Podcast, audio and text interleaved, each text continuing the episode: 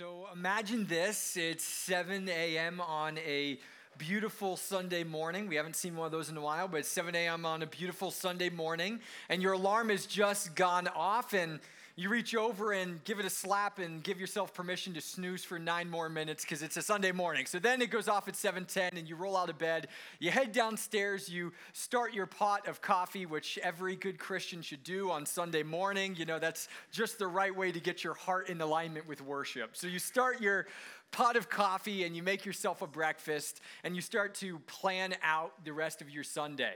So you decide, you know, you're going to go to church at 10 in the morning. Afterwards, you're going to grab lunch with some family members. And then that afternoon, you're going to go down to the beach and play volleyball with some friends. Because in this fantasy, you actually get to live in Hawaii. So beach volleyball is a thing even in February.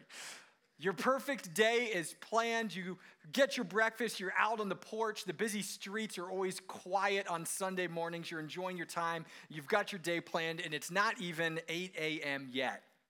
But then about 7:55, your tranquil, peaceful morning is suddenly thrown into great confusion because emergency alarms are going out throughout the entire island.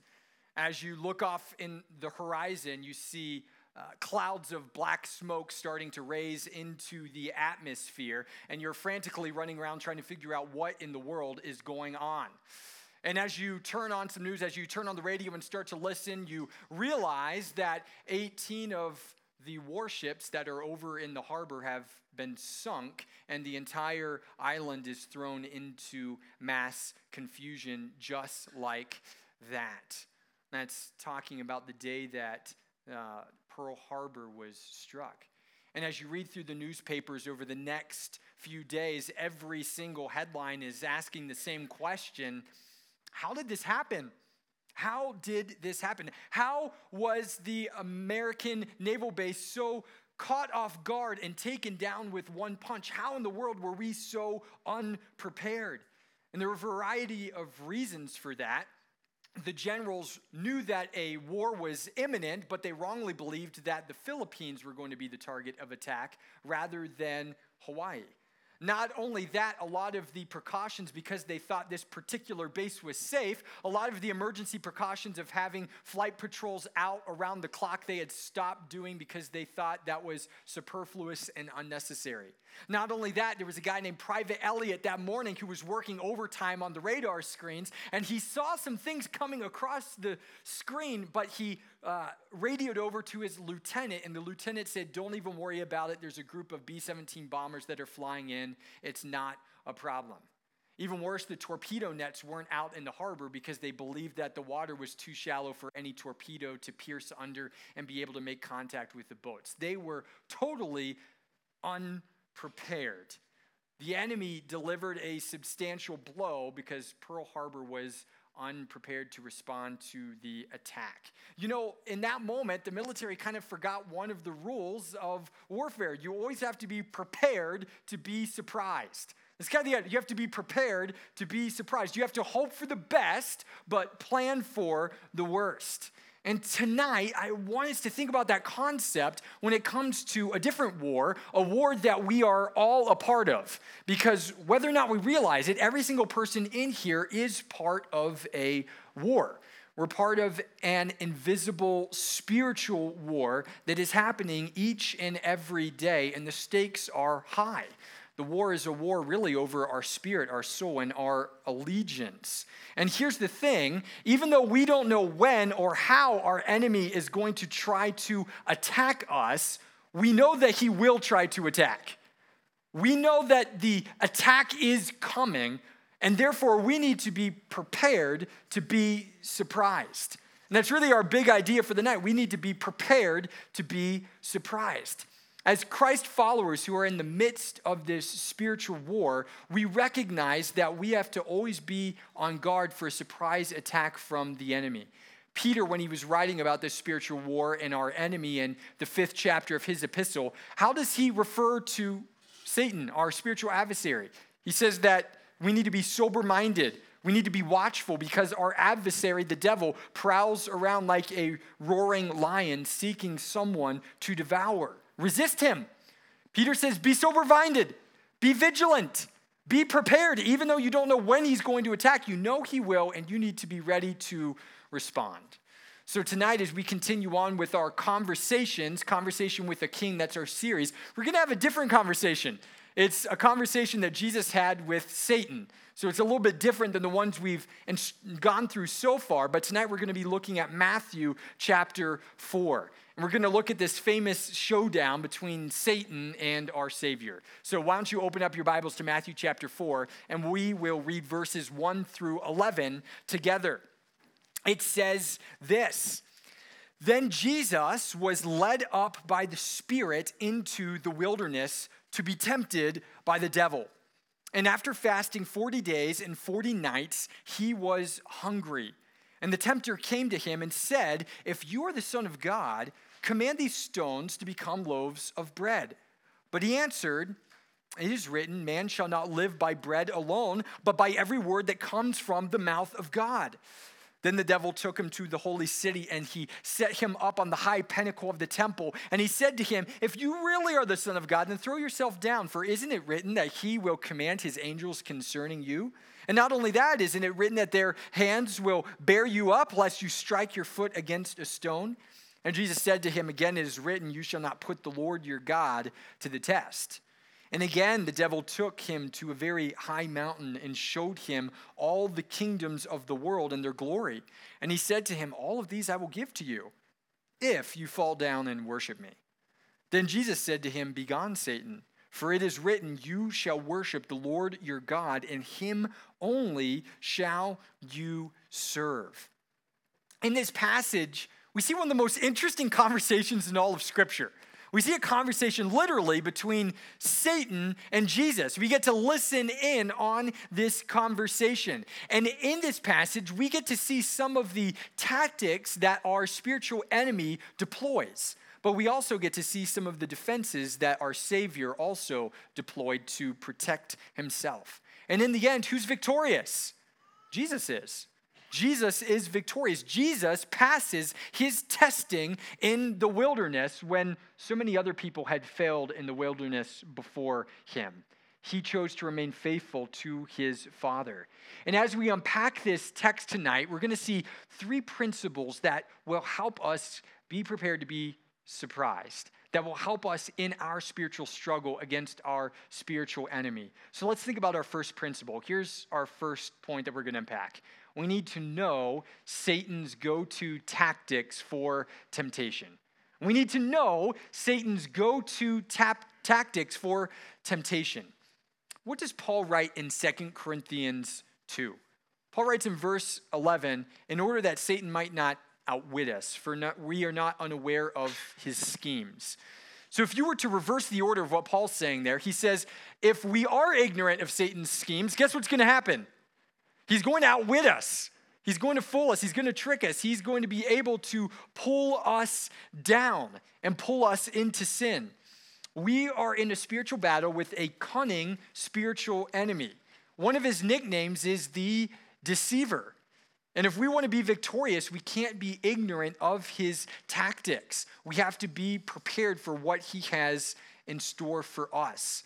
And thankfully, Scripture is filled with a lot of really good reconnaissance about how our enemy functions. God gives us a lot of intel for how the enemy operates and how we can best prepare ourselves against him. And in this particular passage, we're going to hone in on one aspect of that spiritual warfare tonight. There's a lot of different aspects, but tonight we are going to hone in on Satan's tactic of temptation. It's one of his favorite tactics, tempting us to sin.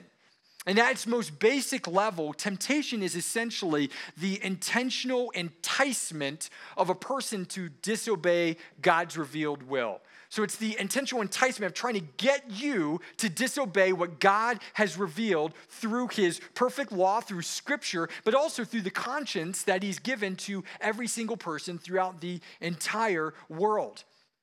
Satan is trying to get us through temptation to reject the idea that God's way is good and life-giving, but instead view God's way as something that is restrictive, antiquated, and really robbing us of true joy and happiness and satisfaction. Temptation has been one of Satan's favorite go-to tools since the very beginning in the Garden of Eden. What did he do with Adam and Eve? One of the big things they did was tempt them. He tempted them with something that was appealing, something that called out to their flesh. He tempted them with knowledge to be like God. And in this particular passage, he goes and tempts the second Adam, hoping he can get him to fall just like he did the first Adam. And as we dissect this encounter, we're going to see three important takeaways, insightful takeaways about temptation. So here's the first one, the first kind of subpoint under that. We see that strong temptation oftentimes emerges during two seasons of life. One, right after spiritual success, and the other when we are physically and emotionally vulnerable. Those are two seasons when we see heightened temptation. First of all, notice the preceding context of our passage tonight. Notice what just happened before this passage picks up. Jesus has just gone down to the River Jordan, and he has been baptized by his cousin, John the Baptist. And as he's coming out of the water, what happens? God literally speaks, right? God says, "This is my son in whom I'm well pleased." This is the inauguration of Jesus' ministry. Jesus is getting ready to turn on full messianic mode, right? He is gearing up for his ministry where he is going to go into a very broken and dark nation, and spiritual revival is going to take place, and he's going to begin sharing the truth. Satan doesn't really like when that happens. He doesn't like when spiritual ripples are being made through a culture or through a community. So what he wants to do is take Jesus down before the ministry ever even happens.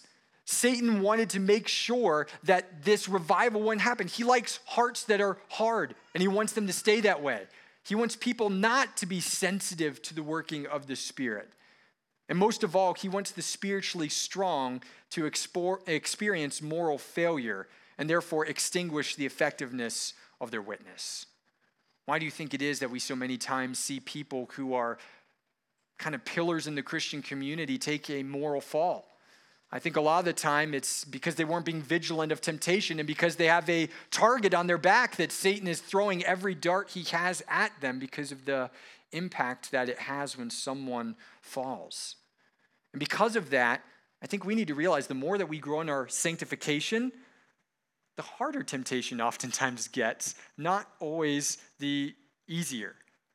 The further along we go in the Christian life, the more he's going to keep dialing up the knob to get us to fall. When I was reading through this passage, it kind of reminded me of one of my favorite Disney Pixar movies from when I was a kid, The Incredibles, right? Everyone's seen The Incredibles. What happened when the villain, Syndrome, he would call these superheroes to his island to battle his robot, right? And what happened whenever the robot got defeated? Would he give up? No.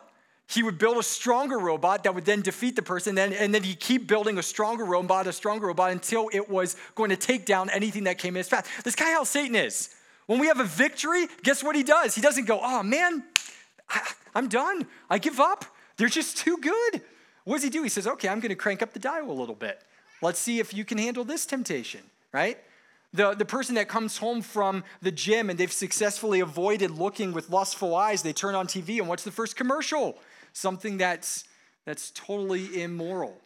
The husband that comes back from no regrets and says, "I am going to be a better and more patient father." That's the moment when one of their kids decides to go off the rail and be rebellious.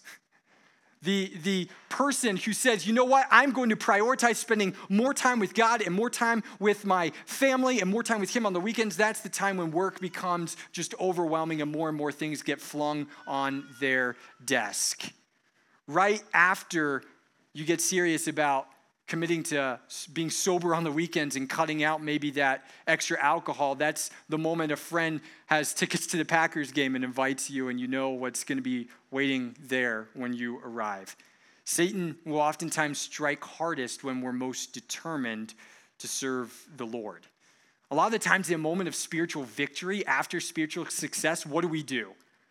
We kind of like take a spiritual nap on the couch. We're like, "Okay, I've been doing good. I can let down the guard. I've been doing really good. I can let the spiritual discipline slack a little bit. I've earned a little bit of a break." And that is not the moment to lessen up. That's the moment to make sure we are guarding ourselves, because that's the moment that Satan will most strike. But you know, we also see a second moment when temptation is likely, when we're most physically and emotionally vulnerable. Notice when Satan comes to tempt Jesus. Now, it's a little clunky in the English, but in the original language, it talks about he came to Jesus right after 40 days of him being at an all-inclusive resort on the islands of the Mediterranean after he's well-rested and fat, right? No, that's not what it says. Please don't. No, it doesn't say that at all. That's maybe a different version, but that's not what the scripture, when does he come? After 40 days and 40 nights of fasting. Alone in the wilderness. The Judean wilderness is not a fun place to be. It's dry, it's hot, it's miserable. He's been alone fasting for 40 days and 40 nights. Jesus is isolated and he's hungry. Physically speaking, Jesus is at his most vulnerable. And that's when Satan likes to strike. In that sense, Satan is a lot like a wolf. Do you know how a wolf oftentimes will hunt? They will follow around a pack of elk or deer or whatever else it is, and they'll follow it for miles at a time sometimes, and they'll be watching for the one member of the pack that is the weakest, the one that's old, the one that's sick, the one that's a little bit slower, and then they wait until they can separate it from the pack, and then they make their strike and go after the one that's physically weakest. Satan likes to do the same thing. He likes to wait for when we're most vulnerable and at our weakest, and then he likes to attack and try to bring us down. And you know, I think that there are at least three different moments when we're kind of at our weakest. There's probably a lot more, but there was three that I thought of. One is when we're feeling especially alone or lonely. We can be most tempted to sin when we are alone or when we're feeling lonely. When we think, no one's gonna know what I do, no one's here to see it. Or we think to ourselves, no one would even care if I did this. We're especially tempted when we feel alone or lonely. But not only that, second of all, we are most vulnerable when we are not at our physical best, when we're hungry, when we're tired, when we are sick. Have you ever heard of being hangry, right? Just be in the office with Satan. No, I'm just kidding. But have you ever heard of being hangry? Have you ever heard of, fall? Have you ever experienced a heightened temptation on a night when you just couldn't seem to sleep, and out of nowhere, a temptation seems to arise? Or have you ever noticed that when we're physically sick or lethargic, we tend to be spiritually lethargic as well? And then third, I think we're also vulnerable when we're away from home and in the wilderness. Right? Whether it's we're away on a business trip, we're away from our family, we're on vacation, we're away at college, for some of you college students out there, when we're off in the wilderness, a lot of the times that can be a season when we are most vulnerable to attack. Which means we need to take a hard look at our lives and say, what are the moments that we are leaving ourselves vulnerable to a fiery dart of the enemy? If it's loneliness, maybe you need to seek out a mentor or consider getting a Christian roommate, right? If it's physically, maybe you need to consider a better workout routine, getting more sleep, whatever it is. What are those areas where we are leaving ourselves vulnerable to the attack of the enemy? You know, here's a second thing that we learn about how Satan tempts us. Here's a second thing. Temptation is oftentimes the distortion of something good into something evil by rejecting God's instructions for how to use it. Satan's not very original. He's not very good at coming up with things on his own. He just likes to plagiarize what God has done and make a distorted version of it. That's really how he operates. So even think about in the book of Revelation where it talks about there's Satan, there's the Antichrist, and there's the false prophet. He kind of makes a false replica of the Trinity. He's always trying to rip off what God does and make a false, perverted version of it. And he does the same thing even in this passage. He tries to take good gifts that God has given and turn them into evil things. Notice the first thing that he uses to tempt Jesus. It's food. Jesus has just fasted for 40 days and 40 nights. And verse 2 tells us that he's hungry. I think that is the understatement of the century, right? I don't eat for an hour and I'm hungry, right? He hasn't eaten for 40 days and 40 nights. He has to be on the verge of starvation. He is extremely hungry. And in that moment, Satan comes in and he tempts him with food. Jesus is desperate for nourishment. His stomach is roaring out to be fed. Now, here's my question. Was it wrong for Jesus to eat in that moment? Was it sinful for Jesus to eat bread? Is this scriptural support that gluten is of the devil? Is that the takeaway from this passage? No, it's not. No, it's not. There's nothing inherently sinful about food. Food is a good gift from God. So if that's not the problem, what's the real problem? Well, Satan was trying to use a good thing, food, that Jesus needed in that moment to tempt Jesus to do something wrong, to use his messianic power for his own benefit instead of trusting in God's provision and God's timing. Satan was saying, if God really loved you, he would have given you some food by now. You need to just use your powers right now to bring you some bread, and just don't wait on God's timing and God's provision. Do it your own way. Trust in your own strength. Satan was tempting Jesus to take matters into his own hands instead of trusting God's provision and his timing. Satan was saying, instead of being a Messiah that obeys the Father and does whatever he wants, why don't you just be a self-serving Messiah? Use your powers to do what you want. Make your life better. Make your life more comfortable. Jesus, you deserve it. You have the power. What's wrong with doing that? Satan is tempting Jesus with the sin of pride and self-sufficiency. He's saying, you don't really need God. You can do it all by yourself. And doesn't that sound familiar in our lives as well? Oh, he hits us with that one all the time. You don't really need God. You don't have to pray about this. You're strong enough. You're fine. You can do it. You're smart enough. You just trust in yourself. You're good. Pride and self-sufficiency. Second, Satan uses a promise of God to tempt Jesus. Look at verse 6. Satan is quoting what there? Okay, we're good. I'm just going to wait here till I get rid of it. Satan's quoting what there? The Bible script. There we go. The Bible scripture, the book of Psalms, right? He's reciting a messianic psalm that's about Jesus, and he's saying, God said all these. There's a promise that you're not going to. Why don't you just test God and make him prove it? Why don't you jump off this temple and show us that it really would happen, that you're really the Messiah? What Satan's doing there is saying, you need to test God and make him prove himself to you to show that he really deserves to be trusted. Do you think Jesus knew that God was for him? Absolutely. Had God been for Jesus his entire life? Absolutely. Had God already spoken to Jesus just 40 days earlier at his baptism and said, this is my son in whom I'm well pleased? Absolutely. But Satan wanted Jesus to commit the same sin of unbelief that the Israelites committed in the wilderness centuries earlier. All throughout the Exodus, what did the Israelites demand more of? Evidence from God, right?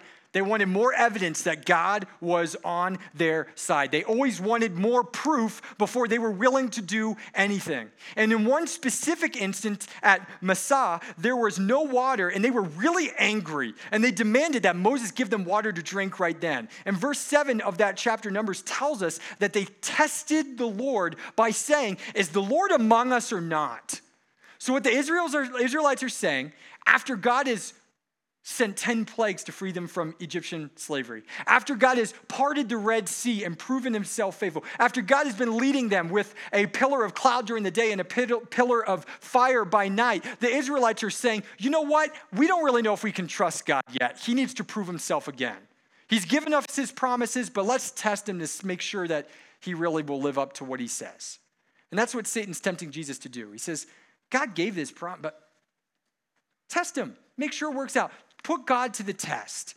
You don't really know if you can trust him or not. What Satan is tempting Jesus to believe here is the sin of doubt and disbelief. Doubt and disbelief. Yeah, God's been faithful in the past, but what if he's not this time? How do you know God's really for you? Have we ever been tempted to feel the sin of doubt and disbelief? How many times has God been faithful in our lives, and then when we come to the next trial, what's our first response? Will God really get me through this time? We go right back to doubt and disbelief. And that's what Satan's trying to get Jesus to do. He says, no, I refuse to allow you to tempt me in that way. I will trust in my Father. Third thing that we see, Satan used a good goal with a sinful shortcut.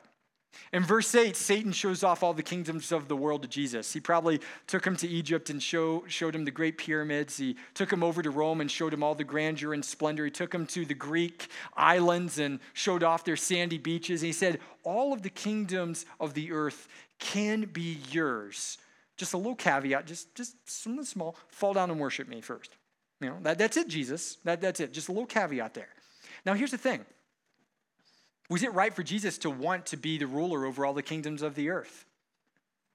Yes. Yeah, right?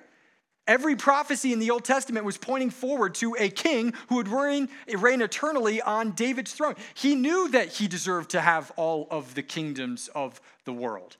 That was a good goal. He knew that he needed to have that. But here's the thing. Satan wanted him to get it in the wrong way. He wanted him to take a shortcut to get there. Because Jesus, according to Hebrews 12:2, for the joy that was set before him, endured the cross, despising the shame, and is now seated at the right hand of God. And what that means is Jesus knew that the path to the crown went through the cross first. Jesus knew that his enthronement first met his crucifixion. He couldn't get that ordering out. He had to save the world before he could be the king of the world.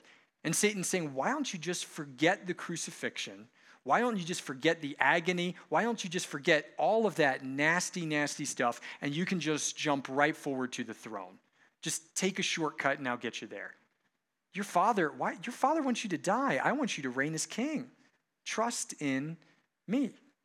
He wanted him to go after a good goal by doing an evil way.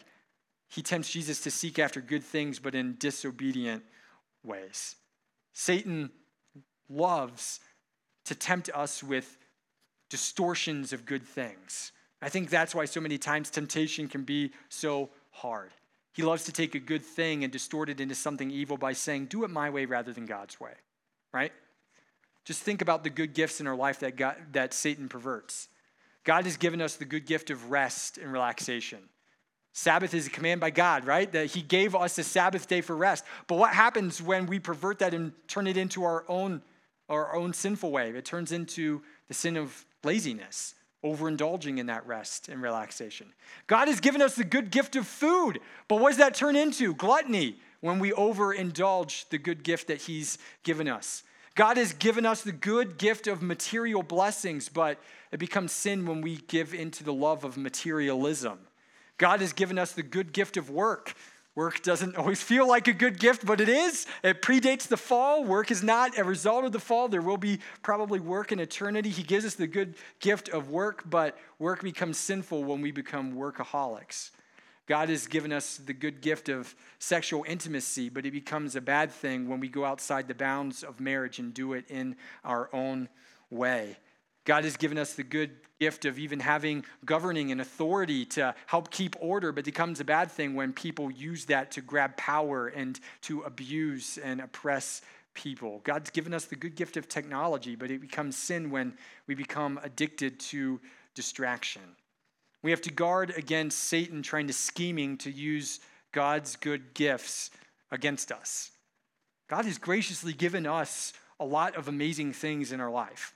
God is not this Scrooge of a God who doesn't want us to enjoy the things that he has given us. No, he has, but he's also given us the right way in his word for how those things are to be enjoyed. And we have to remember that God knows better than we do and than our sinful, broken flesh. We have to reject the lie when Satan whispers in our ear that we need to do things our way because it's so much better than God's way. And that brings us to a third thing that we learn about temptation as well. Satan will oftentimes try to disguise sin as something that's, really, really not that bad. He tries to get us to minimize our sin. Satan does that. He tries to disguise it as something that's harmless or really not that bad, or it's not that terrible. Just think of how he tempted Jesus. He tempts him with bread. Of course you deserve to eat bread. He tempts him with just a little magic trick. It's not that big. I'm not asking you to do anything terribly immoral. Oftentimes he tries to tempt us with things that at first maybe don't seem that bad and that we can try to justify to ourselves. Even think about him promising the kingdom to Jesus. Do you think Jesus in that moment might have been tempted to think that the ends would justify the means? Jesus had been around the world for a while. He'd been around in the world for 30 years. He had seen the oppression. He had seen the brokenness. He had seen the evil. And Jesus could think, in this moment, I could set this all right. I could be the good king. I could fix all of the brokenness. I could take that shortcut and be the king that the world needs. The end might justify the means of just all I have to do is bow down and worship Satan. Trade my soul for the scepter, right? That's kind of what he's thinking there. How many of us have been tempted to think that the ends justify the means for sin in our life? You know what? It's not that big of a deal if I cheat on this paper because I really need the A in this class and that's going to get me a degree and I need to provide for my future family one day. And God wants me to be successful. It's not that big of a deal. Or maybe, I need to flatter my boss. Everyone has to, just kind of say things that aren't true to try to get on his good side. That's the only way to get promotion. And I just got to kind of, I know I'm kind of a flattering guy, but I want people to like me because that's how you make a heads up in the world. Maybe it's lying to a spouse. I know I need to come clean about something that I did, but that's just going to cause them more pain. So really, it would be unloving for me to talk about that with them. And the loving thing to do is just to pretend like it never happened and I should lie to my spouse about this. I don't want to hurt them. Maybe it's a pastor who's involved in some type of secret sin and they say, but look at how much ministry I'm doing. God must be pleased. Look at all the blessings he's putting in my life. So therefore, it's really not that big of a deal. In this second temptation that Satan throws towards Jesus, he's even more deceptive. Satan tries to misapply scripture to convince Jesus that it's okay to sin. He quotes scripture. Satan disguises sin as something that he's trying to pretend is actually God's will. He says to him, Jesus, isn't written this? Doesn't God really want you to do that? It's okay. The Bible says so. It's fine. But Jesus rebukes him and says, you're not really quoting scripture the right way right now, are you? He rebukes him and puts scripture in its proper context. How many times have we been tempted to allow a misreading of scripture to justify sin that we're in? Do you think we live in a culture that likes to manipulate scripture to say whatever they want it to say? Oh, absolutely. We see this in our culture all the time. Just think about a historical example. How many centuries did people try to use scripture and abuse scripture to say slavery was a good thing in America? They said slavery is a gracious thing that God wants, right? A historical example of misapplying scripture in heinous ways. But how about a husband who misapplies Ephesians 5 to be an abusive tyrant in his household? He says, well, I'm in charge. That's what Ephesians 5 says. And he's just a jerk, an angry person. How about a current candidate for president who said the Bible is silent on the issue of abortion? He said, actually, the Bible many times says that life begins with breath. So I really think the Bible says abortion is fine. It's silent on the issue. We can't make a definitive judgment on that. How about someone that says, doesn't the Bible say judge not? Who am I to share the gospel with someone else and tell them they're wrong? I'm just trying to, who am I to judge that other person? This week as I was going through Instagram, one of my former students in California had posted a picture and she said that she was coming out as in a relationship with another gal, and she said that God is love and God has given her a love for another woman. So who is she to deny the gift of love that God has given her to express to other people? So God is love, so that means any way that I express my love is what God most desires. Our hearts are deceptively wicked, and even we can even try to use scripture to justify what we want to do. But we have to make sure that we are planted in God's word. We are planted in God's word and ready to rebut those temptations. So that's the thing. We see the tactics of the enemy. We see the tactics of the enemy here, and knowing his strategy is half the battle. But after we understand his strategy, we also need to learn from Jesus' example for how to defend ourselves. And that's the second thing that we see in this passage. We need to rely on our ally. We are not alone in our battle for unrighteousness. At any moment that we are feeling like we're tempted beyond our ability, God has given us the power to call in reinforcements. He's given us the power to call on the name of Jesus. I just want us to consider two passages out of Hebrews. Hebrews chapter 2, verses 17, 18 says this: "Therefore, he," being Jesus, "had to be made like his brothers in every respect, so that he might become a merciful and faithful high priest in the service of God to make propitiation for the sins of the people. For because he himself has suffered when tempted, he's able to help those who are being tempted." Hebrews 4, 14 through 16 says, "Since then we have a great high priest who has passed through the heavens, Jesus, the Son of God. Let's hold fast our confession. For we don't have a high priest who's unable to sympathize with our weakness, but one who in every respect has been tempted as we are, yet without sin. Let us then with confidence draw near to the throne of grace that we may receive mercy and find grace to help in time of need." Matthew 4 is a vivid demonstration of these texts. Jesus, as a human being, as a fully man person, as he went through life, it wasn't a cakewalk to say no to sin. He actually experienced temptation. And sometimes I think we trivialize that and minimize that and think that Jesus was on autopilot and that it was always just easy because he was fully God. But Jesus felt the full temptation. It says in here, he suffered from that temptation. He knows exactly what it's like, which means that he sympathizes with our weakness. And in moments when we're tempted to think, "Oh, God must be so disgusted and angry with me for being tempted in this way. He could never understand. He would never love me." Jesus is saying, "No, I understand what it's like to be tempted. But tempted is not the same as sin. I overcame it, and so can you. I'll give you the strength." Jesus sympathizes with our weakness. Sometimes we might be tempted to think, "Well, what? Jesus really doesn't understand what full temptation's like because he never gave in to sin. How would he know what it's like?" That's really a rather foolish way to think about it. Because think about it this way. There's a guy, a boxer named Rocky, and not the movie, okay? It's not the movie. This is the Rocky that the movie was based off of. And Rocky was considered to be one of the best boxers alive. Over his career, he participated in 49 fights. Do you know his record?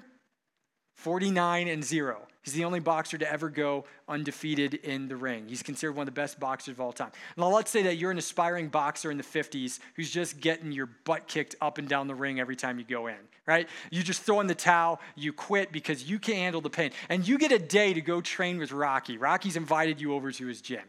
And you show up and you're sitting down and you have a conversation and Rocky's trying to coach you and you say, "You don't get it. You don't understand what it's like to take a beating in the ring. You've never lost." And he's like, "I've never lost because I've never given up when I've taken the beating. I've taken more shots. I've taken more hits than anyone ever. I'm the only one that's not fallen down. Of course I know what it's like." And that's how Jesus is. Even though he never fell down in the ring, that doesn't mean he doesn't sympathize with what it feels like to take a hit. And Jesus is there to be our coach. He wants to turn our losing record into a winning record. He wants us to have a knockout when it comes to sin, not to keep pushing my metaphor too far. He wants us to be victorious, but that means that we have to execute a winning battle plan.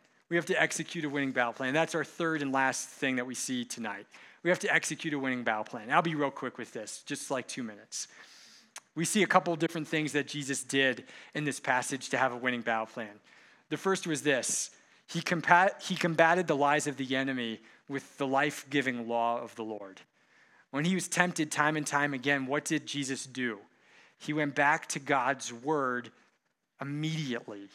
And what Jesus is showing was that he was a young man that was steeped in scripture. Since a young age, he had been living out what the psalmist said, "I have hid your word in my heart, O Lord, that I might not sin against you."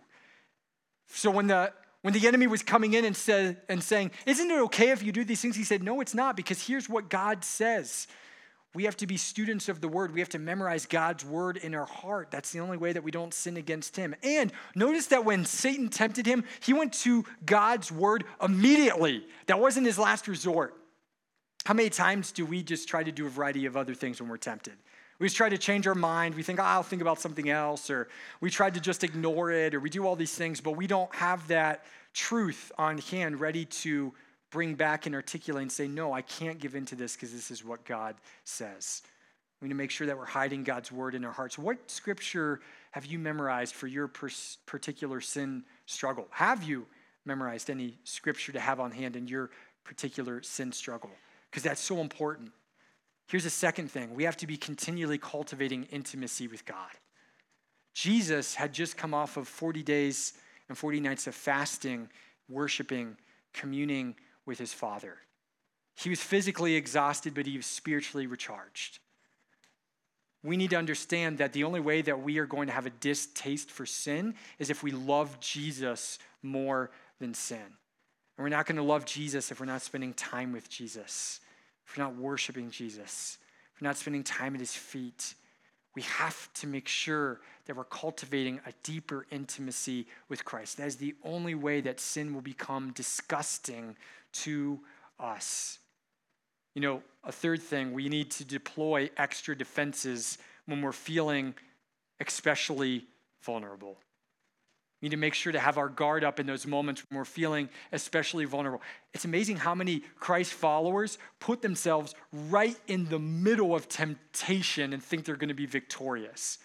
When you're training a puppy, and you're trying to teach a puppy not to grab your shoes and chew them up, is the smart thing to do when you're gone for 8 hours to lock them up in your mudroom filled with shoes and you don't put them in a crate and you say, don't eat the shoes and lock them in there? Is that, what's gonna happen to your shoes? They're gonna be destroyed, right? Because I don't care how strong the puppy wants to, the puppy's gonna go for the shoes, right? But how many Christians plant ourselves in the middle of temptation? We say, don't give in to temptation, and it's everywhere around us. That's just stupid. This is stupid. Instead of getting close to the line of temptation, we need to run away from the line and say, what are the extra measures I need to put into my life? As I go through these last two, Sam can come up and we'll transition into a moment of worship. But here's a fourth one. Sin thrives in solitude and secrecy. Sin thrives in solitude and secrecy. We need each other. We need accountability. We need transparency. Maybe you're out there and you're thinking, there's a temptation I've given into time and time again. I've never had victory. And then I'd ask you, have you ever really sought accountability or mentorship in that? No, I can never share that. Well, then you're not going to have victory. Sin thrives in silence and secrecy. Don't keep trying to carry that baggage yourself. We bear one another's burdens. We're there where the stronger brother helps the weaker brother to point out the sin, to pull them back. We need each other. And here's our last thing. Run to Jesus time and time again. Run to the Father time and time again. What does it say in Hebrews 4? Whenever you're feeling tempted, draw near to the throne of grace in the moment of your need to find the grace and the power that you need. We need to go to Jesus and say, I'm weak. I can't do this alone. Coach, I need help. I want to give in right now to temptation. I'm not strong enough. Be my strength. And when we do that with a heart of humility, Jesus says he'll never turn us away. Go to Jesus time and time again. Let's close in a word of prayer. Father, we recognize that we are in a spiritual battle every single day. And the crazy thing is, it's easy for us to forget that, because when we look around, we don't always see the evidence of that warfare, but it's there. It's there. It's deep within our hearts. It's a battle for our spirit. It's a battle for our joy. It's a battle for our obedience. And Father, the enemy loves to throw those flaming darts of temptation right towards our heart. But I just pray that we implement a winning battle plan by trusting fully in your Son and following his example. Father, we don't want to be a church that's filled with secret sin. Help us to be transparent. Help us to invite accountability into our lives, and help us to take seriously our calling to run our spiritual race with endurance. Give us the strength through your Son. In Jesus' name, amen.